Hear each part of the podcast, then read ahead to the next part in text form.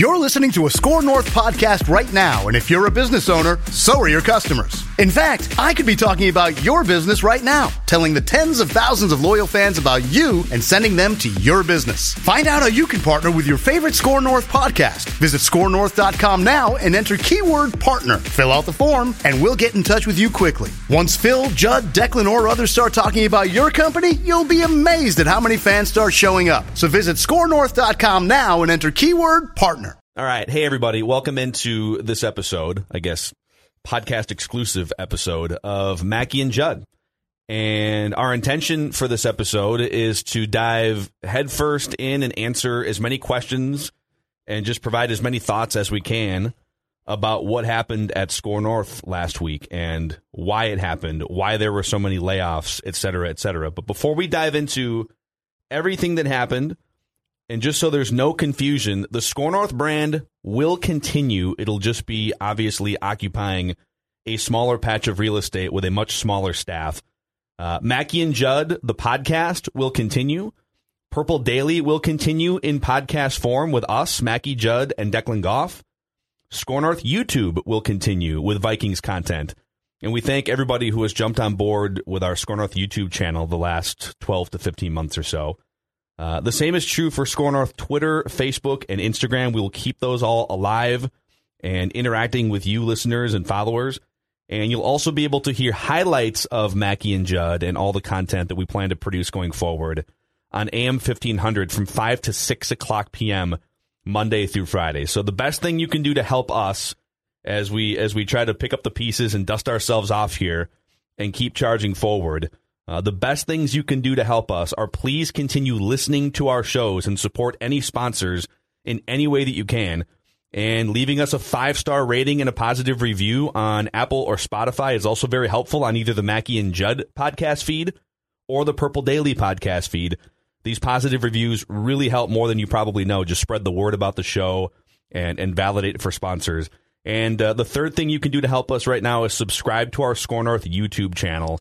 Um, so I know we just had a ton of emails and and just people on Twitter and DMs and people asking what okay what can we do to support whatever is left here, Mackey and Judd.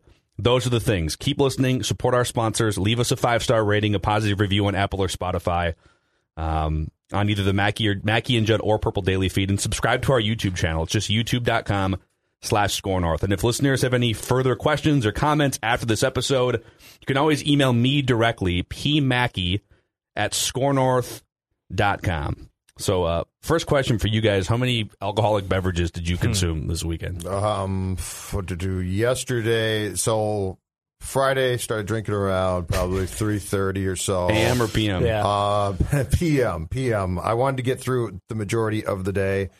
Uh, probably had to. Let's say we were talking a good 16 probably overall, not Overall. just Friday. What, for the weekend? Yeah, Yeah. I'd, say, Pretty. I'd say 16, 18 maybe. Pretty good. That's probably about mine. Uh, for sure, at least one sixer of claws, uh, another sixer of a different claw, and I still have a few remaining of the black cherry. The number two white claw, boys, has been hard to find lately, so I have to get the normal variety pack. Wow. And I have very much laid out my case how much I hate lime white claws, so I really can't get the first variety white uh, white claw pack. That's yeah, that's a We're problem. gonna So actually it's a problem. we're gonna spin a separate podcast altogether. Just just Declan talking about his claw weekend. yeah, Claw Going Life forward. Chronicles. So yes, it was it was mini Claw Life Chronicles. Are claws uh, going extinct in some ways? Is that what you're telling me? They might be. Is there They're a problem? here? I mean, there's a White lot of Claw number seltzer, lot of seltzer competition now. out Yeah, there there is. Yeah, I, I dove into some Bon and Viv. Bon and Viv, I man. saw you. See, weekend. I'm- That's how, yeah, you that's sent us that. Uh, That's much, sad I was. much like Apple, I'm one brand. I, I can't I can't go off. You know, I'm very very brand brand ridden. yeah, we'll talk about Phil's choices this weekend. We will. It included Lambrusco, but um, I think I mean we're just sitting here and we're trying to wrap our heads around and process everything that happened on Friday. We're recording this on Monday morning, um, in case it wasn't obvious. And on Friday, Hubbard Radio announced changes across all eight markets, including here at Score North. Uh, Matthew Coller, Rami Makloff, Derek Wetmore, social media Seth Auger, marketing Ross Brendel, and our producer on Mackey and Judd and Purple Daily, Jonathan Harrison, were all part of the cuts on Friday. And this was something that was completely out of my control, out of our control in this room. It was part of a company wide decision to scale back staff and adjust to what is really just a completely different business environment than it was back in January or February. And um, just in, in, in trying to gather information and answers from decision makers, the short version of why this happened is that the last 60 days have been really, really hard, not only on the media industry, but on Score North specifically from a business perspective. Because not only do, so we get hit two or three different times. We get hit because people aren't in their cars, and and, and radio is AM radio is tough, but it's right. it's a huge part of what we've been doing. Uh, we get hit because there's no live sports, and then we get hit again because we're a new brand. We we launched 15 months ago. Yep. And so we were told that economically the company just wasn't able to operate Score North in its current form anymore. We were producing seven to nine hours of live radio and video per day, 14 podcasts, a YouTube channel. And I, I'm I'm going to try and be as objective as possible. But I think the best social media, probably of any radio station in the country, sports radio, in terms of like local. Um, and and because businesses are scaling back their advertising dollars in order to stay afloat themselves, that trickles down and obviously affects media companies like ours. And like I said, where we were probably stuck behind the eight ball more than other. And and by the way, like I don't I don't know what's going to happen with other companies and other local stations, but like this this isn't unique to no, Score North by no. any means. It's a newspaper problem, radio, TV, and Phil. It, it hurts in two ways too. One is you know I I was proud of what we were producing and and what you were guiding as far as the direction, which to me was unknown. Like there were a lot of things that we were launching and doing and had started and were fun but you didn't know what the end of that road was, which looked cool. That hurts one. And then just remove that entirely for a second to the events of Friday. And it's a lot of people who are our friends who are doing really good jobs. Yes. Uh, you know, I, I mean, let's peel back the curtain. We've seen people let go in this business, and you're like, oh, I get that completely. You might not dislike them as humans, but you get why they were let go. This, I mean, when, when you start, and it's a list of six good people, but I'm going to tell you right now, when you start with a guy like Matthew Coller, who to me was, and this is no disrespect, a lot of people do a good job on the Vikings beat, okay? Yeah. So I don't want this to be uh, Courtney Cronin's not great, or Ben Goessling's not not great, or our friend Andrew Krammer. I don't want this to come out that way.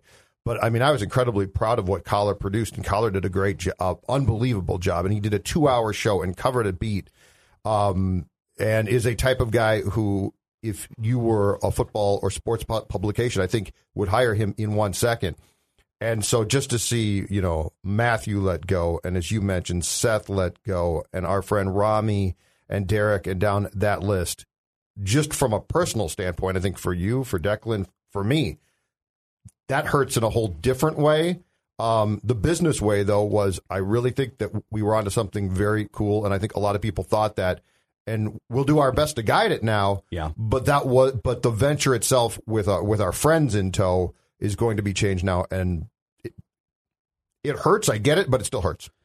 To your, I'd like to actually go specifically through all six because I, I want to make a point sure. to go to bat for an awesome team, and it would be amazing if at some point we could get things going in the right direction. And, may, and I don't want to make any promises, but like it'd be fun to get the band back together. You know, six months, twelve months down the road. I don't know what that looks like. Right. But if there's any opportunities for those six guys, and I want to get to them in just a second. But to, to what you were saying, you know, we launched this brand 15 months ago, and, and we do plan to dust ourselves off and, and carry the torch forward, uh, just in a probably just a different way. But we I think we set out to accomplish this multi-platform. Let's let's create content and entertain Minnesota sports fans where they already live, where they consume content in 2019, 2020. And I'm just I'm really proud of just like everyone every single day ran toward that fire and ran through a wall and the things that took place behind the scenes in order to make some of this stuff happen it felt like we were really onto something on a grand scale. And I still think we can be onto something once all of this stuff subsides and once sports come back. But the reality is, when you start a brand from scratch, basically, and you build all these channels and systems from scratch, the content side and the audience building side is going to be one step forward. And then the business side is the second step forward. And we just needed more of a runway.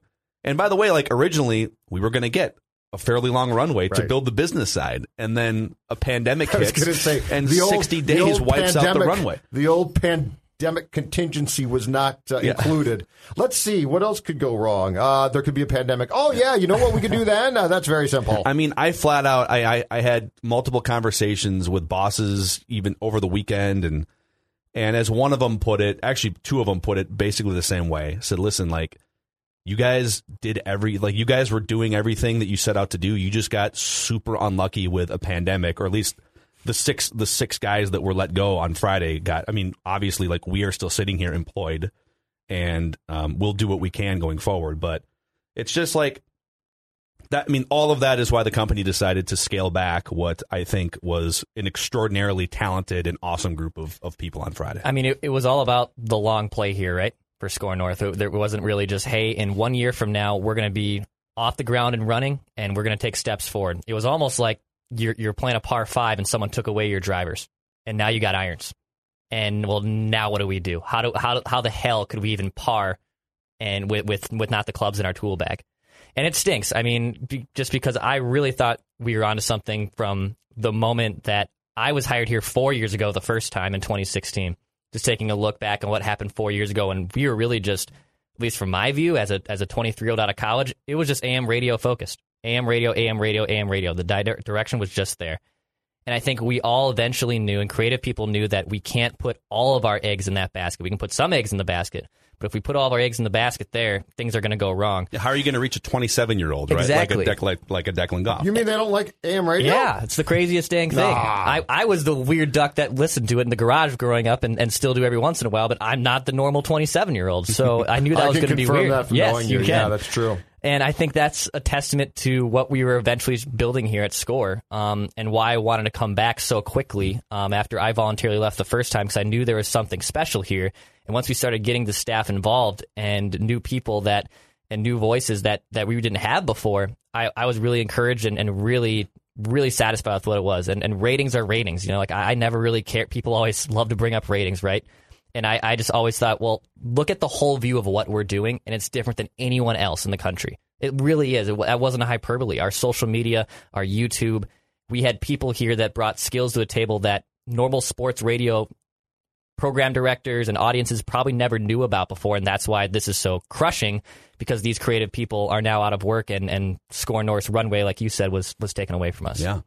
So I, I I am confident that we will keep this thing going in a scaled back form, and I'm hopeful that we can continue to build it up again once the you know once the uh, Price is Right yodeler starts going up the hill instead of down again.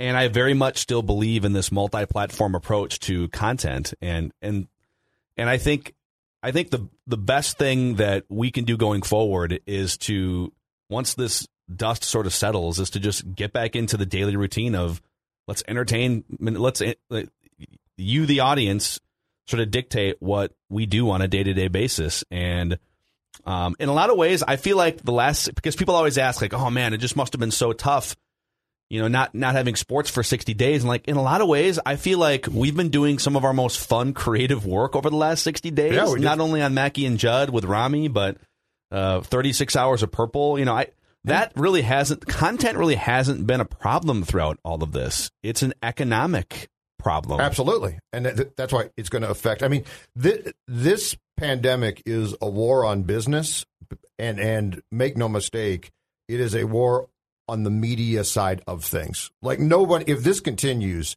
no one goes unscathed. Mm-hmm. There's no way. It's not possible. And advertisers are just gone now. And if you think about certain things, AM radio, newspapers, um, those businesses have been trying to morph and change for what 10 years now? And this is this basically has taken um, what they had left and wiped a lot of that out. So yeah i mean this is this is goes so far beyond our building here. But again it's just really tough to see six people who you enjoyed working with all gone. And here's the weirdest thing it's not hard to be sort of mad and frustrated, but it's hard to know where to direct that being mad. Because ordinarily, if your bosses fire six people who you liked, you'd be like, "What the?" You know, and Yeah. and if you sit down and think about it, unfortunately, because of the pandemic, you sort of are like, where am I supposed to direct being mad at? And and it's such a weird time, um, which, which of course led me to drink about 18 beers this weekend. Because the more I thought about it, the more I thought, Yeah. you know what? I'm just going to go get another Shirley.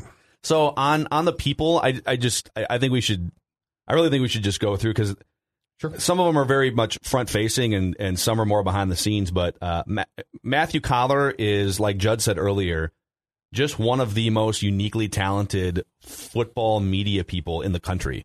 How many people can deep dive on a daily radio show and entertain and have as much knowledge as he does, and also put out the volume of written and social media content that he does. And also, he's been one of the faces of all the video content that we've been putting out here on, on Score North over the past 15 months or so, too. And I have no doubt that whenever the time is right for media companies to start hiring again, like, I mean, I would love to work, all of us would love to work with Matthew at some point again. And if it's not us, I have no doubt that he could even do this on a national level. Oh, sure. Um, Yeah, no- so you know, like in some ways, I, I look at Matthew and I look at uh, social media, Seth Auger, and I see like I those guys could probably work for almost like they could probably take what they do and apply it to almost any team or market in the country too. Um, Rami Makloff, I think Judd and I have had a lot of discussions over the years. We've been doing a show for like six, almost seven years, six and a half years, I want to say now. And by the end of our first run at 1500 ESPN, when it was just the Mackey and Judd show, and and two years ago, you know, Hubbard announced moving Garage Logic to podcast only, and then that's when we conceptualized Score North and and brought that to life. I think you and I both agreed, like we love working together. It just feels like doing four hours was getting stale, and it just like the show needed something else. And I think it's been so much fun having Rami on board with his stand-up comedy background, with his his viewpoint on life, and just like his ability to bring laughter and entertainment to a segment or to a room. Um, I think I think he helped elevate us to a new level of fun on the Mackey and Judd brand or or platform. Absolutely, yeah. Uh, Jonathan Harrison and Declan Goff, by the way, this is the first time that these guys have ever been full time producers too, and to see to see them just run in and learn all these new skill sets and tools.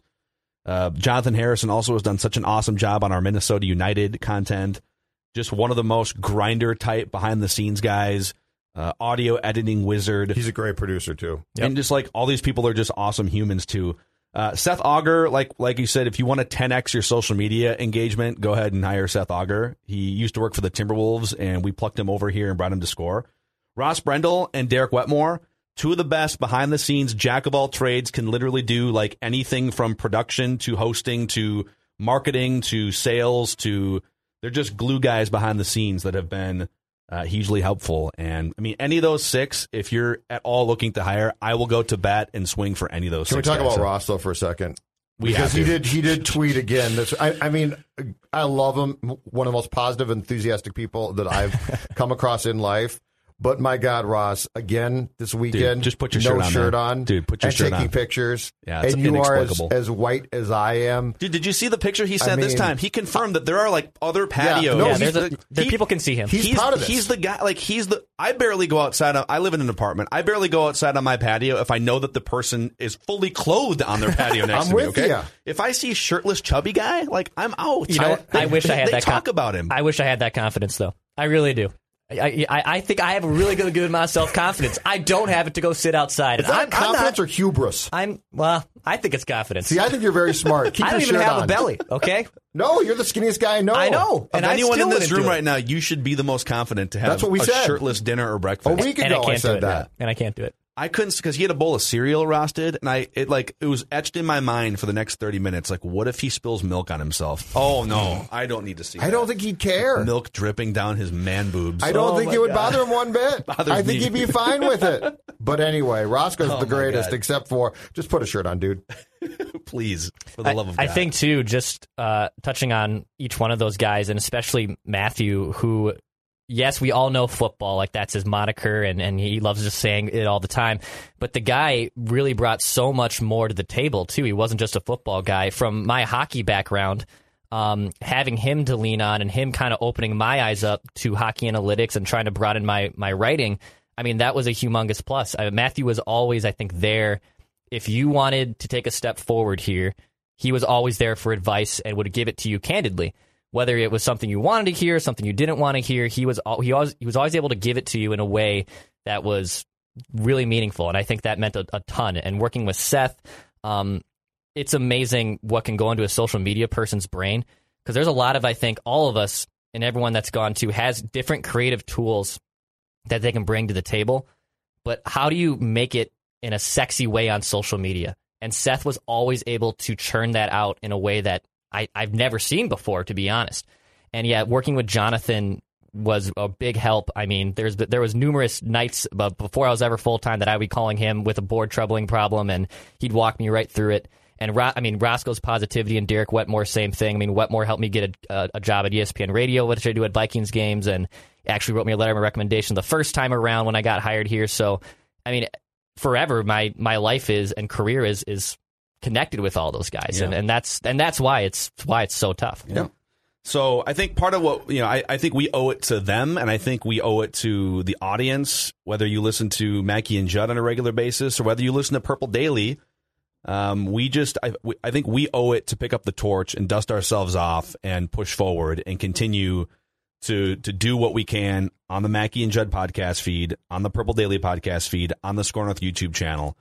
And if you guys have any thoughts or in terms of just like the listeners out there, if you guys have any thoughts on what you'd like to see, listen, it's right now, Score North is me, Phil Mackey, Judd Zulgad, and Declan Goff. But I think we can make a lot of noise. And if listeners have any thoughts on what they'd like to see or hear, email us. You can you can always tweet at Jay Zulgad, at Phil Mackey, and what are you now? At Dex tweets. at Dex Tweets with an X. Yes. And you can email me at uh, pmackey at scorenorth.com.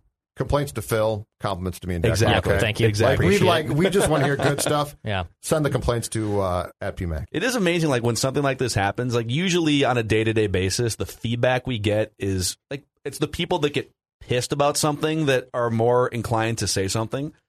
And I've probably, you know, I've gone through a couple hundred emails and however many dozens of DMs, and like the amount of people that say, "Hey, you don't know me." And I've never emailed you before, but you've been a daily part of my life for six or seven years. That is so amazing to hear. And like when you're in our roles and you're just in, you're literally in a room with microphones and, you know, you don't see the audience like you would if you're doing, you know, if you're, if, if, if you're a, if you're a country music artist and you're inside of an arena with 20,000 people, like you see the, people that you're talking there, to. Yeah.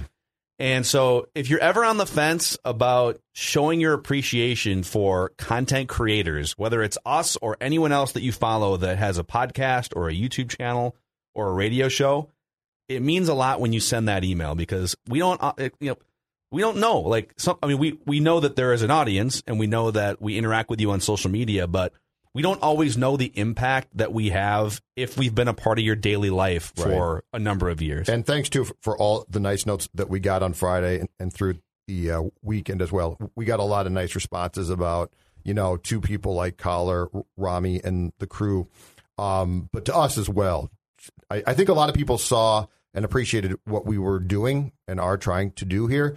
And ordinarily, to Phil's point, you ordinarily get on a day to day basis, you know, some compliments, but mostly you guys suck and I don't like you and I'm not going to uh, tune into your station, which is fine. Uh, that's all part of the game. But it was just nice to see a lot of people who were impacted by the fact that things are changing here. And um, it's not unappreciated to those who reached out either via Twitter or email and things like that. Yeah. And then one last note here. And by the way, we are going to dive into some actual fun stuff too. The Last Dance episode five and six last night. Uh, I had a quarantine rediscovery over the weekend that I want to run by you guys. But uh, for hallucination or something that uh, was real. a little of both, actually. Okay, I think it was a little say, of both. You get too Yeah. many of those seltzers going, you might start hallucinating. It's more the Lambrusco that, that leads to right. hallucinations. I think I know where you're going. Yep. But um, I, we've had a lot of people that that drive around during the day and they listen to us live on AM fifteen hundred or the Score North app. And just to just to clarify, so starting today, Monday, May fourth, AM fifteen hundred is going back to mostly ESPN radio programming. So uh, about well twenty three hours of ESPN radio programming throughout the day. And the branding of AM 1500 will be 1500 ESPN again because it just doesn't make sense to brand a full station, Score North, if we're only going to put, to start with, anyways, an hour of content. So from 5 to 6 o'clock, you'll be able to hear the best of highlights of the Mackey and Judd podcast, Purple Daily podcast, and anything else that we do uh, Monday through Friday. So the again, the best place you can find Score North and the best place you can support us and find us, Mackey and Judd podcast, Purple Daily podcast, Score North YouTube. We will keep Minnesota Sports Rewind alive as well. And so we'll probably keep that feed alive. That project has been so much fun. Oh, too. yeah. Oh, my I gosh. lo- I love that Love it. project. That'll be part of Mackey and Judd. And we're still deciding on what exactly to do with the Score North Twin Show because there, there's no baseball right now. Yeah, right There's really now nothing to talk about anyway, so we've got some talk. time. So maybe like once a week we'll put something out, a ranking or something. But um, but again, if you could subscribe to us on those platforms, Score North YouTube is going to be something that we continue to grow. And if you could on any platform that you can give a five star review and rating and a and a positive comment, it helps us a lot. So any final words just in terms of what happened last week from you guys? No, just a, a tough day, and um, I, I think the most important thing in this portion of the podcast is to focus on the fact that while it's a business decision and it's it's tough, that the important thing is we lost six friends Mm-hmm. uh, who- who we enjoyed working with, who I have no doubt will surface with great jobs. Um, but man, it's tough. Yeah, it was hard. I mean, I, I've been on both sides of firings where I've been let go, and I, I've stuck around, and I can eq- I can say equally, it's just as challenging as as each one. I know that sounds weird when you still have a job, but it, it was hard. It was very difficult not to not be able to say goodbye to a lot of those people. But I, I have no doubt too that a lot of them are going to land on their feet, and I, I'm still very optimistic on what we can build here at Score with you two and building it back up because I, I know once sports returns, once we get back to where we want to be in the world, then the fun can open up again, and I think that's what we're all looking forward to. So we and will. Ross, put a shirt on. And Yeah, please dude, put no, a shirt seriously. on. Just put a- Actually, dude, that's the most important For takeaway of your this podcast. neighbors, please do this. Do it. man. Thank Yeah. you. You're not. You're It's a not. PSA. You're not a martyr. Just uh, keep your Hi. keep your man boobs inside. I'm Right. I'm Judd speaking to Ross. Ross, every Sports year dad. men go out without shirts on when they shouldn't. Please, for all that's, I'll buy you a T-shirt. Okay. We need the we need the Sarah McLachlan Yeah. uh, infomercial. Yes. By the way, by the way, those things get sadder by the day now. Oh yeah. There's this It's one for like rhinos or Yeah. elephants It's, that it's that go- a big turn. Goes with with the say something I'm good. I just like turn the channel. Yeah, we've saved all the three-legged legged dogs, and now we're Yeah. on to elephants. but I mean, do you want Buddy me to just sit there? Do you want me to sit there just bawling all day? Like, So is Dum- that your Dumbo goal? needs your help. Yeah. Okay. Yeah, One eight hundred. exactly. Bambi, right? I mean, oh my god. Bambi's. Ba- Bambi is uh, Bambi was hit by a truck. On, uh, Buddy the dog is way down the pecking order now. It's But why do we have to have the music? important. Like, it's just fine, okay? I feel bad, but the music makes me just Oh. want to bawl. It's very tear jerking. Yeah. All right, we're going to talk Last Dance when we come back here on Mackey and Judd. We thank some of the sponsors that have stuck with us here on the Score North platform and on Mackey and Judd, including Luther Brookdale Toyota, which is on the corner of 694 and Brooklyn Boulevard. And Luther wants you to know just a couple things here. First and foremost, they hope you and your family are staying safe and healthy during these crazy times. And second, they are open, and if you need something from them, they're taking every necessary precaution to keep team members and you, the customer, safe. You can shop their entire inventory from the comfort of your home, chat online with their sales team, and schedule a test drive where they will bring the vehicle to you. To- Toyota has announced some great offers, including 90 days deferred payment on both new and used vehicles and 0% financing on 2020 Camrys, RAV4s, and Tacomas. If you need service on your vehicle, Luther Brookdale Toyota has a no contact system set up, including electronic checkout. If you don't need anything at all right now, my friends Steve, Paula, Ron, and the great team at Luther just want you and your family to stay safe so we can all get through this healthy and together. Thank you from Luther Brookdale Toyota, 694 and Brooklyn Boulevard. All right, boys, episodes five and six of The Last Dance on ESPN last night. So I, I have so many notes, so many great things from these episodes. The number one thing, I'll, I'll start and throw this out, okay? Can you guys believe, did you catch toward the end, I think it was toward the end of episode six, Michael Jordan was driving to the arena with Ahmad Rashad coming Yep. from coming from Oh, his yeah. gated house, Yep. right? In a red brand new Range Rover that said on the on the license plate to Trey. with tinted out windows. All right. So if you're just like a regular person driving around Chicago and you see a massive red Range Rover with a license plate to Trey Yep. with tinted out windows, aren't you 100% sure that's Michael Jordan? Or do you think it's somebody who is rich, got the plates, and is just damn eccentric and trying to beat Jordan? I don't I know guess. what I would think I didn't think of that. I immediately. thought that was amazing. it's Chicago. He's like just Yeah. driving in rush hour traffic in Yeah, his I know. massive Range Rover. I know. Hmm. How, how about speaking of uh, of '90s cars and uh, vanity plates and stuff like that, you guys? How about some of the outfits Jordan Oh. is wearing from the? I mean, this is only what now, 25 years ago or so. I lived it. I was in my 20s. I don't remember some of those outfits. I guess I just accepted them as being normal.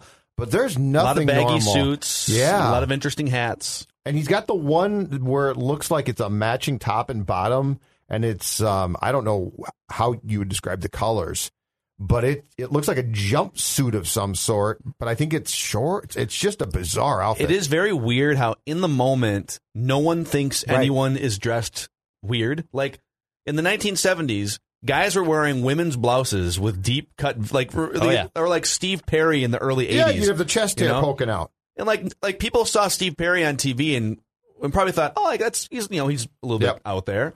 But like no one thought it was super weird. Like bell bottoms. bell bottoms, Like- or JNCO jeans in the late '90s. Yeah. and then you look back, it's always 15 or 20 years later, and you're like, But like, what are we wearing hell? now? That's just that in twenty years, twenty five years from now, we're going to consider absolutely bizarre. skinny jean capris. I, I think Okay. I think some of that stuff though is relevant, like especially the crew necks that Jordan would rock like casually. I think some of that stuff would still be in nowadays, like retro wise. It would be.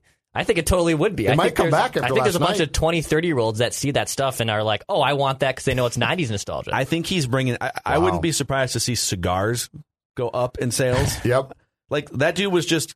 I love how at the beginning of his career he didn't drink, he didn't smoke, he didn't do anything, and then by the end he's like golfing all day, drinking cocktails, smoking cigars, Yeah. bleeding out his Getting lungs, practice off to go golf. and, and still winning Phil, championships. We're going golfing. I didn't get in episode one. Like the first scene is him with like what clearly looks like a black and mild, like it's a plastic tip black and, and I was like, Michael Jordan. I know it's probably not a black and mild, but like you got to be kidding me. You like he has to be smoking cigars that are much more than a dollar fifty you can get at the gas station. But I swear to God, it was a black and mild. It very well could have been. This was also the episode where we finally dove into his Nike shoe deal from 1984, and I didn't realize I, I knew that Nike was was really just kind of a startup still, and and Nike had kind of cornered the track and field market, but they hadn't really they hadn't really landed any big fish celebrity athletes. And to see that Converse was the first discussion because Converse Converse kind of owned the NBA's shoe market in the in the late 70s, early 80s. They had Magic Johnson, they had Larry Bird, they had Dr. J. I think I saw Isiah Thomas in one of those commercials. So they had like the Mount Rushmore of NBA stars going into the mid 80s. And so you could you could kind of give Converse a pass like all right, well we already we're already paying Magic and Right. Bird. It's the mid 80s, it's the out. peak. So tough to blame Converse for passing on Michael Jordan. Adidas apparently so Jordan said I'm an Adidas guy. I wear Adidas in college in North Carolina. Love Adidas shoes. And Adidas basically said, "Yeah, we're just like not ready to make a specialized shoe for you, and so we got to pass." And that's the bizarre one because I, I grew up as a child of the 70s. And when I was a kid in the late 70s, and the only time really in my life that I thought shoes were cool, because I don't care now, and I, I've not cared for years. But when I was about nine or 10, you know, shoes were cool. And I remember I had a pair of Adidas, and it was a huge deal. And it felt like at that time it was Adidas up here. And then you'd heard of Nike and Converse was coming along. But for Adidas to just be like, oh no, and, and they they must have just been so confident that they were so powerful. But think about how that changed the entire um, discussion here of shoes. Yeah. And it went from because I the last time that I cared about shoes, I remember I think it was it had gotten to be where Nike and Adidas were were neck and neck. But if you think about it now, if you go up to a Dex, a 25 year old kid, and like, I got some Adidas, are they like, that's really cool Right. now? Or are they like, hell no, get me my Nikes? I mean, Run DMC in the '80s had a song called "My Adidas," and that, that was probably the peak for Adidas, is my guess. I, I personally like Did Adidas. I'm actually wearing some right now. Three three stripe life, but it, it is if you would have told someone in like two who's born in 2000, like, hey, do you know the most popular shoe was Converse, Adidas, and Nike was third.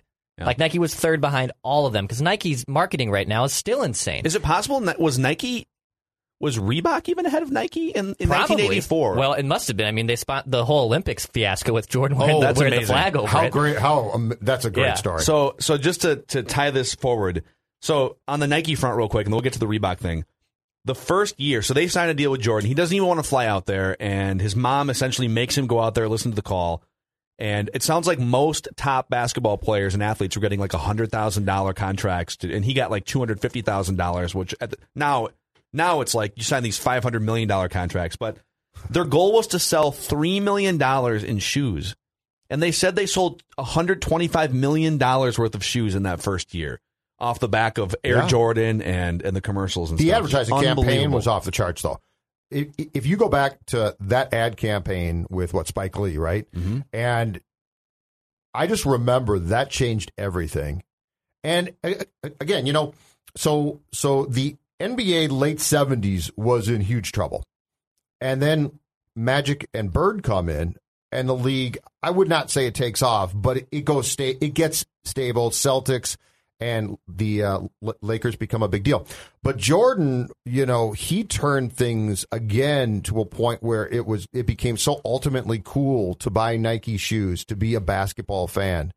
And so the whole thing with Mars Blackmon and all that, I just to this day recall what a big deal that became and how it absolutely took off.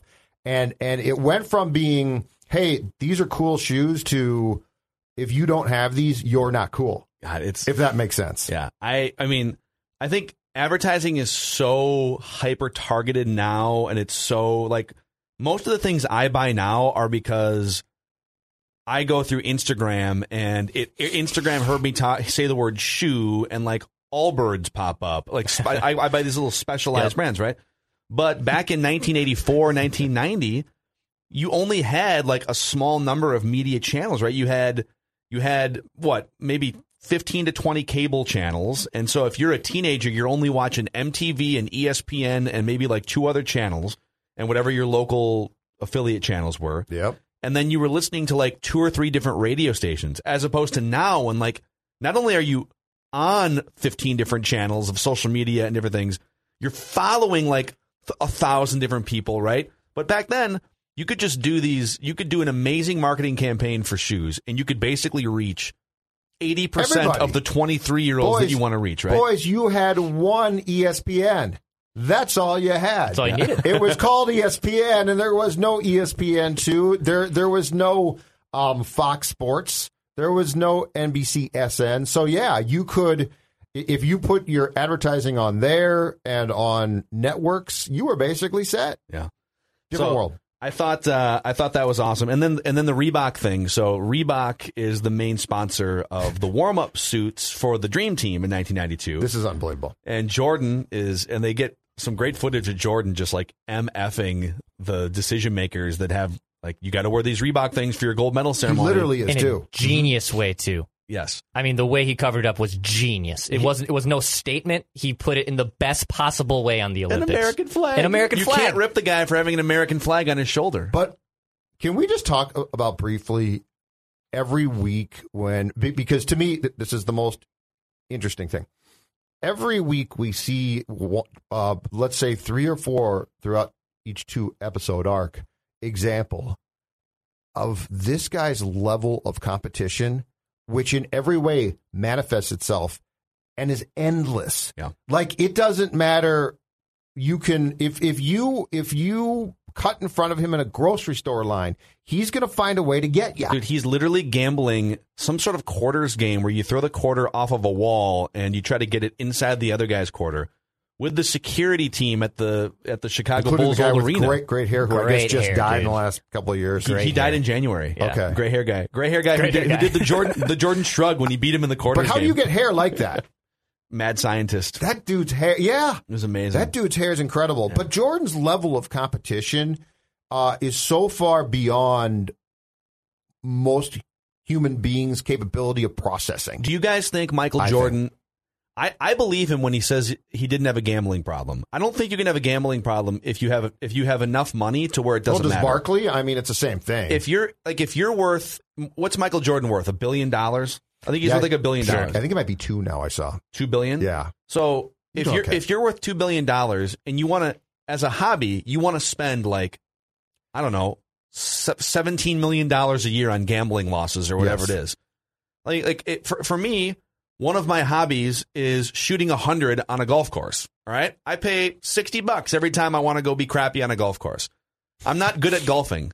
I am addicted to golfing. I love it, and I probably spend several hundred dollars a year on a hobby that I'm not that good at Yep. if you're worth a billion dollars and you have a hobby like gambling or sports betting that you're not that good at and you can absorb the financial loss and you're not breaking any laws and you're you know and and you're doing all the things you need to do for your family or your job or whatever like I don't His line in, I, I think it was episode, uh, the second one last night, which is what, six?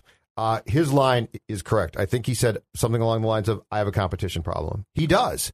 And, and it's funny because you see the success that has come from that. And I think we all think, oh my God, it'd be great to be that competitive. But it can't be constantly that great. Like he can't turn it off. He he makes up slights. He basically decides I if he if it didn't truly happen to him, I'm going to make up a slight to so I can go beat that person because if I don't have that slight, I don't have the thought process that he basically wants to kill you. like the Kukoc thing was amazing Yes. he hates Jerry Krause so much that he wants to take it out on the player that they drafted in Well- 1990 in the Olympic Games How about, how about poor Clyde Drexler? Clyde the Glide did nothing wrong, man. He was a nice NBA player. He was a star, not a superstar, I think. Star, right? And poor Clyde the Glide, who gets to, to the finals, and I don't know how old Clyde was He looks the year that they played, but he's Actually, not a he- young man. actually he was only like 30 Okay, Yeah, but still, he's not a young basketball player, Benjamin right? Button going there Yeah, maybe he no was coming back down the other way so he finally get, you know, he gets to the finals. It looks like, and Jordan sort of is like, somebody says something nice about Clyde, and Jordan's like, "That's all I need," That's all I needed to know. and he just wanted to pummel him. And he's dropping threes on him. I know. The poor guy. Exactly. dude that was yeah but think about all of this. I mean, Clyde, Clyde Drexler was, I want to say, like a 25, 30 points per game, Really nice six rebounds, player. six assist guy. And so if you, as Bob Costas said in the intro of, of that series, if you do put their stats up next to each other, I mean, Jordan had more points per game, but it was like, yeah, they're like 25, 30 points a game, six rebounds, six assists. And in Jordan's mind, it's like, okay, well, I mean, that's great. We both grabbed six rebounds. I'm going to slaughter you. I'm, Because of that. I'm going to murder you. And even when he's your family. when he's draining Yes. when he's draining threes, and I think, oh, Michael Jordan sets an NBA record with five three Uh, yeah, pointers made much- in the half, and like I think Klay Thompson did that in the first quarter like seven times Right. in the last four finals. Of course. It is. Yeah, it is. Like Of the, course, the yeah. level of excitement in the play-by-play, and I can't remember if Costas was doing the play-by-play. If No, it was Marv like, was. Marv Albert was. Was After- that Marvin after the- Magic? Was it Magic? Ma- yeah, be, because Jordan said. That's right, he was shrugging he at Magic. keep- he would keep hitting threes and then look at Magic and be like, "Yeah, little, what But can like, I do?" To Dex's point, so after the third one in the in in the was it the second half he did this or the first? I think half? it was the first. Uh, yeah, first half. So he hits he hits the third one, and Marv Albert's voice was like, "We've never seen anything like yes, we've never seen anything like this before." And then you watch the NBA now, it's like.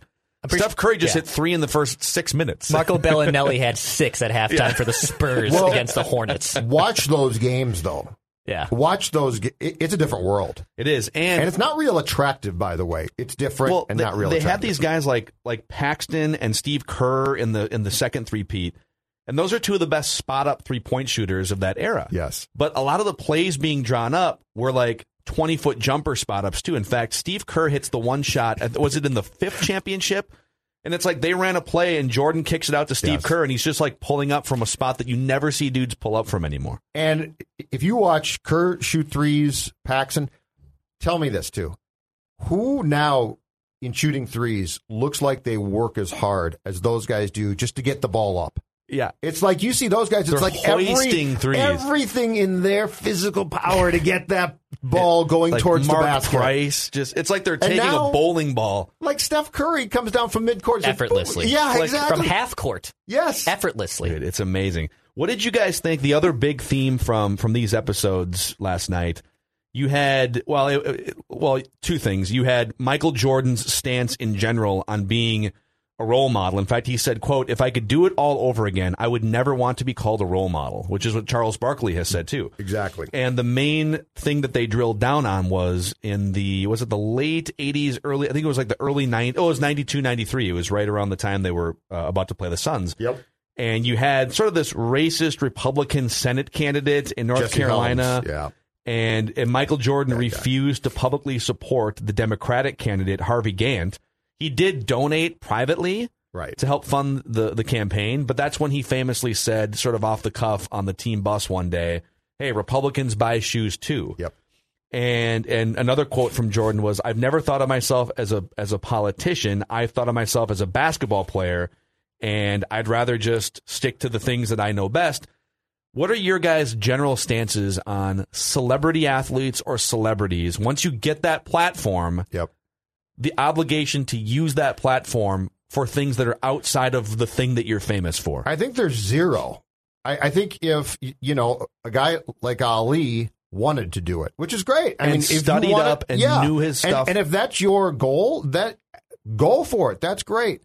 Um, but I don't understand why we we think it, it goes back to the thing I've always said about athletes and celebrities who come out with stances on things too. And I'm like, why should we care? You are good at what you do, but you're not a politician. You don't know. It's it's your opinion. So why should I take what you think and all of a sudden say, "Oh my God, um, Tom Cruise thinks this," right?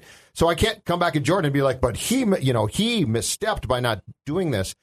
I think in this case, I think Jordan's right. I think Jordan was 100% right and and w- was there more pressure because he was a superstar black athlete? I'm sure there was, but is that fair? No. And again, too, he made it very clear and this is and and if there's a fault with Jordan, this is it. Personally, I don't know it if it's a fault, but if there's a fault there, the fault is all he cared about was competing. Now, if he went into politics, I have no doubt he'd try and wipe out the person he was uh, competing against. But all he cared about. By the I- way, we're- might not be far away from that. Yeah. Actually, we'll see. Michael Jordan might still run for president Yeah. in the next ten years. But you know, if you look at what Jordan did at the time, I get why the pressure was there. But in retrospect, was that fair?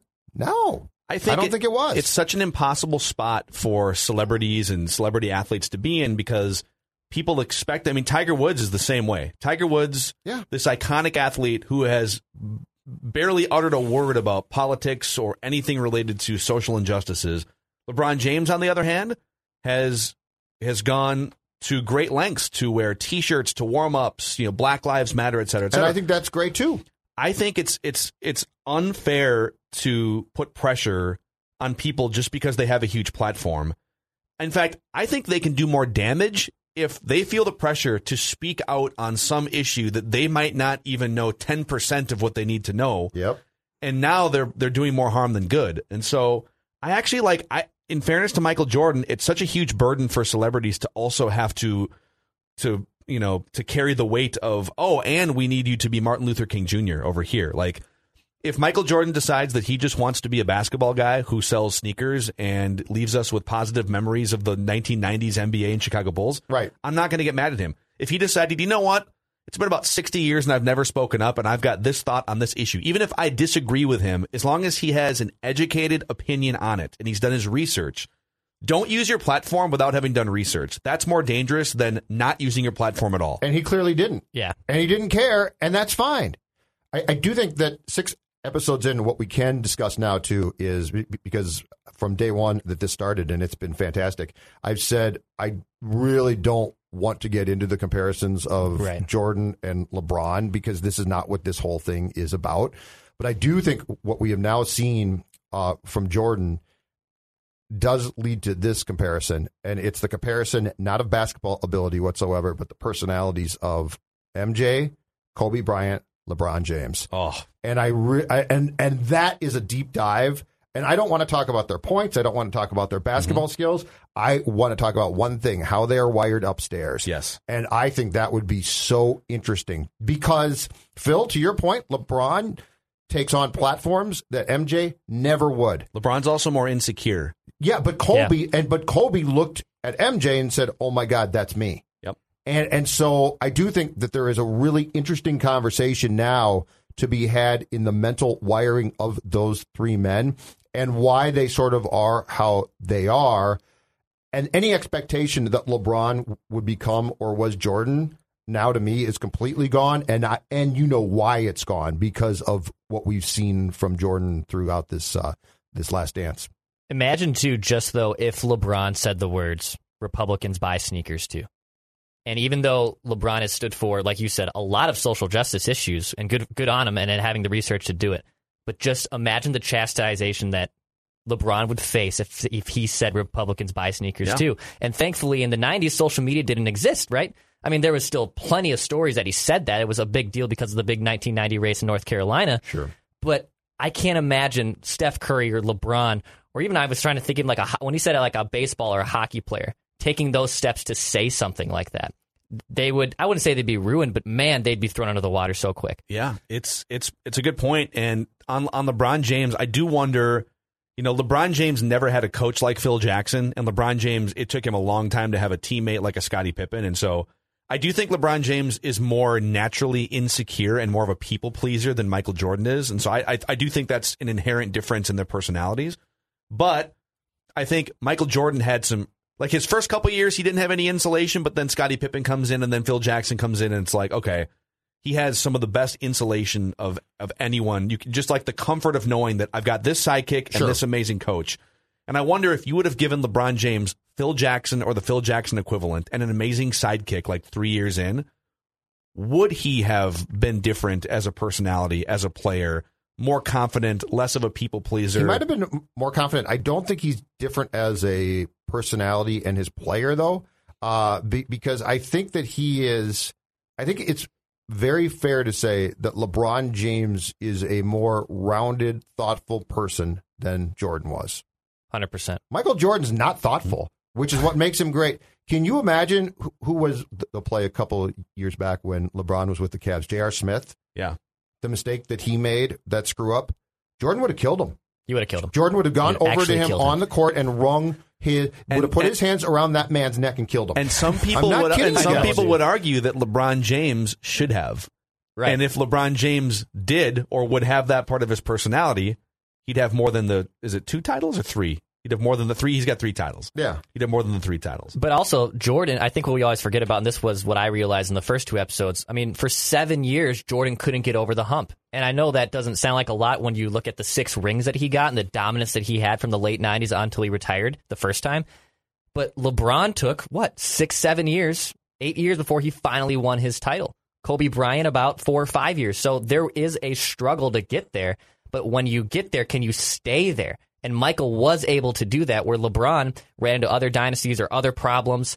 And it's it stinks when we try to compare him with Judd. I, I try not to do it because it's just unfair. But the ruthless, relentless aggression from MJ into Kobe is the only comparable one, in my opinion. Yep. But MJ's MJ's sense of com- competition was insane. Jordan comes around now, gentlemen. Do we think that, that he basically takes the same track that he did as a Bulls player, or does he do the deal where he's now got buddies and they talk, and he either recruits them to Chicago or he goes to the Heat? It's a good question. I, I, it's hard to answer because I think a lot of it depends on does he have the Scottie Pippen sidekick early on, and then would a 25 years later version of Scottie Pippen get burned out on Michael Jordan's leadership and want to leave? And it's Jerry Krause like there Ke- too. Kevin Durant got burnt out on Draymond Green's leadership after two years and was out. yeah, you know, like guys are just much, like being yelled at. guys are just much more like I'm good. I'm going to go create my own situation now than they would have been before.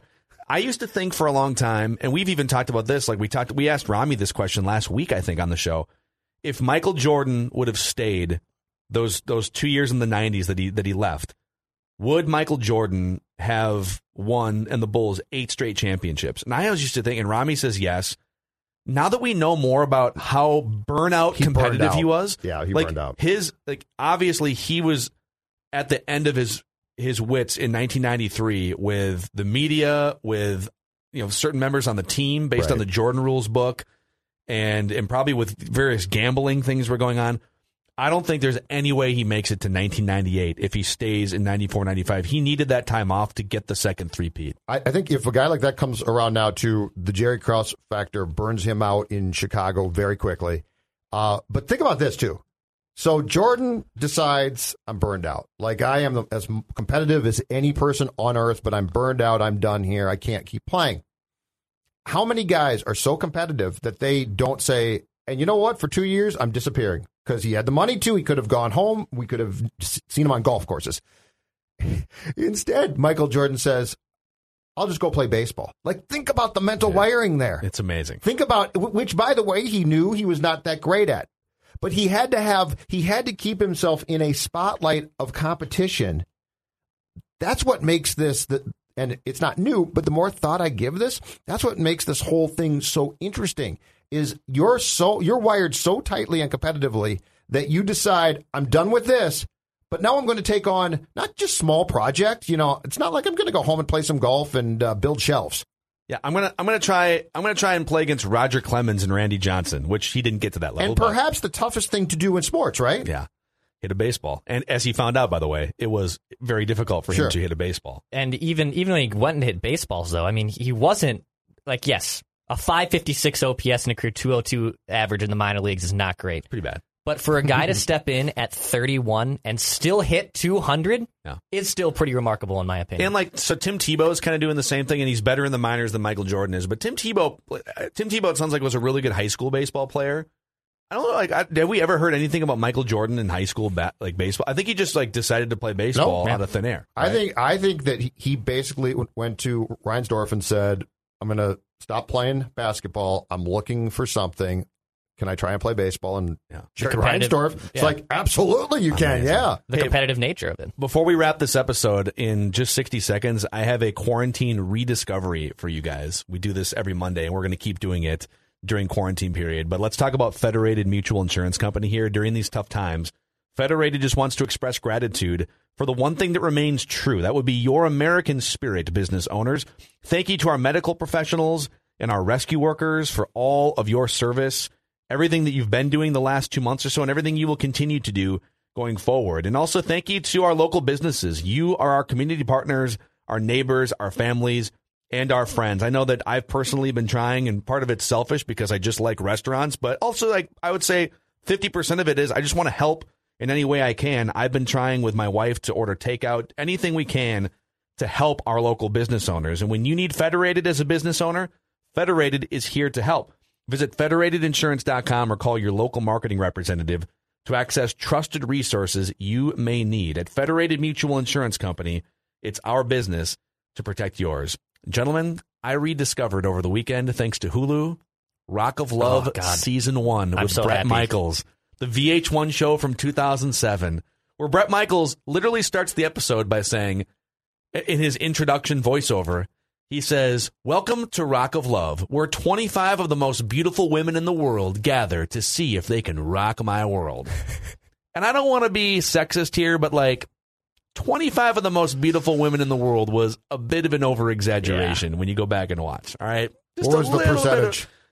Of, there's like maybe one. like I would say the one who won it, Jess, Jess. was was Jess. was beautiful. Bret was probably drunk and high the whole time, so yeah. he had no idea. So he just thought, "Oh, you're the all casino beautiful. gigs were drying up. He had to get some money. So somehow. this was basically like trailer park '80s rock Bachelor oh, yeah. before the Bachelor got as big as it did, and so it replaced like clean cut Peter the Pilot with. You know, roughneck, forty-four-year-old Bret Michaels with fake hair extensions and a bandana on, and then like every gal you've ever seen, every like 45 year old gal you've ever seen at like a Coon Rapids bar who's single wow. and smoking heaters. Like, oh, and well, listen, Coon I, Rapids. I, grew, I grew up out there, like yeah. Champlin and stuff. Anoka County. Virginia Slims and all that noise. Uh, and the best part about it was the intro in the background. yeah. So Big John, Big John Murray is the is the bodyguard guy who's like he plays he essentially plays uh, what's his name, Chris Harrison from The Bachelor. Yeah, he's the one that comes in and instead of roses, it's VIP passes. Yep, and he's the one that comes in and hands the date cards, which are lyrics from songs that the producers wrote up. But the show starts. They've got the twenty five women all standing outside this Hollywood Hills mansion, and they're about to go in and start this journey to try and win the heart of Bret Michaels.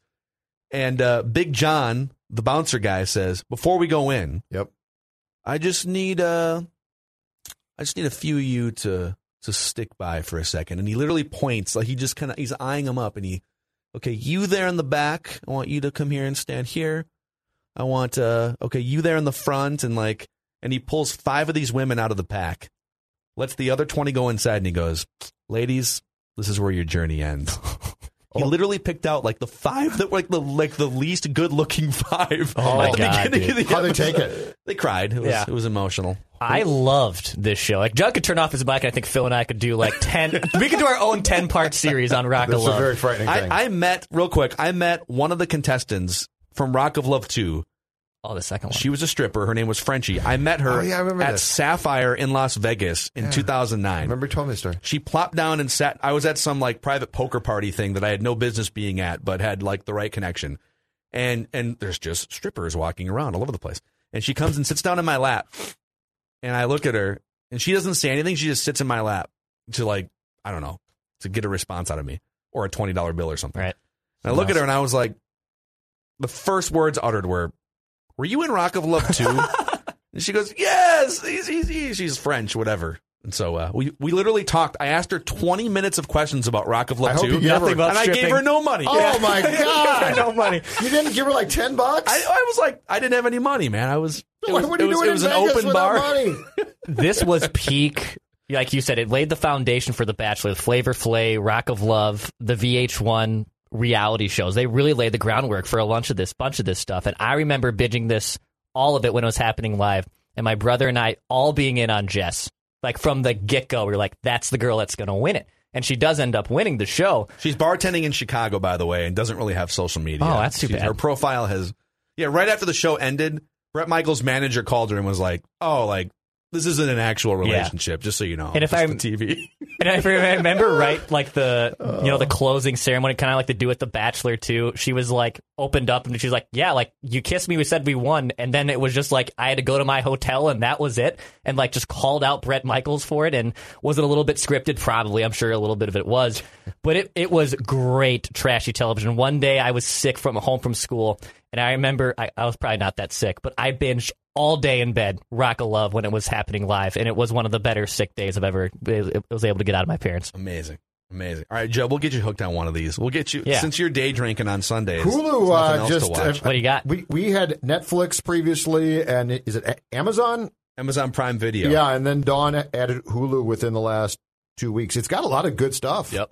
Old shows too. Yeah, I'll- actually, Mary Tyler Moore, another Bob Newhart quarantine show? rediscovery. Vanderpump Rules season one Oh, was in play yesterday as well. Is there a new one that just launched? yeah. I did Oh, see yeah. a tweet that it's terrible. Well, there's a spinoff. It's with Jax and Brittany. Well, I heard that the rest of the cast a- is bad. Well, there's a Is that true? There's like a season eight of Vanderpump Rules where they're take they still have the old cast, Okay, but then they're trying to introduce and I'm, new I'm cast hearing members. the new cast is not quality. It's not as good. That's what my spy said. It's Is Jax fat? Is Jax fat or not fat right he's now? He's uh, uh he's he just got done with his wedding his wedding uh like workouts and stuff, so he's That's good. not too Why bad. is Jax getting married? It's, it's- so he can get divorced on. TV?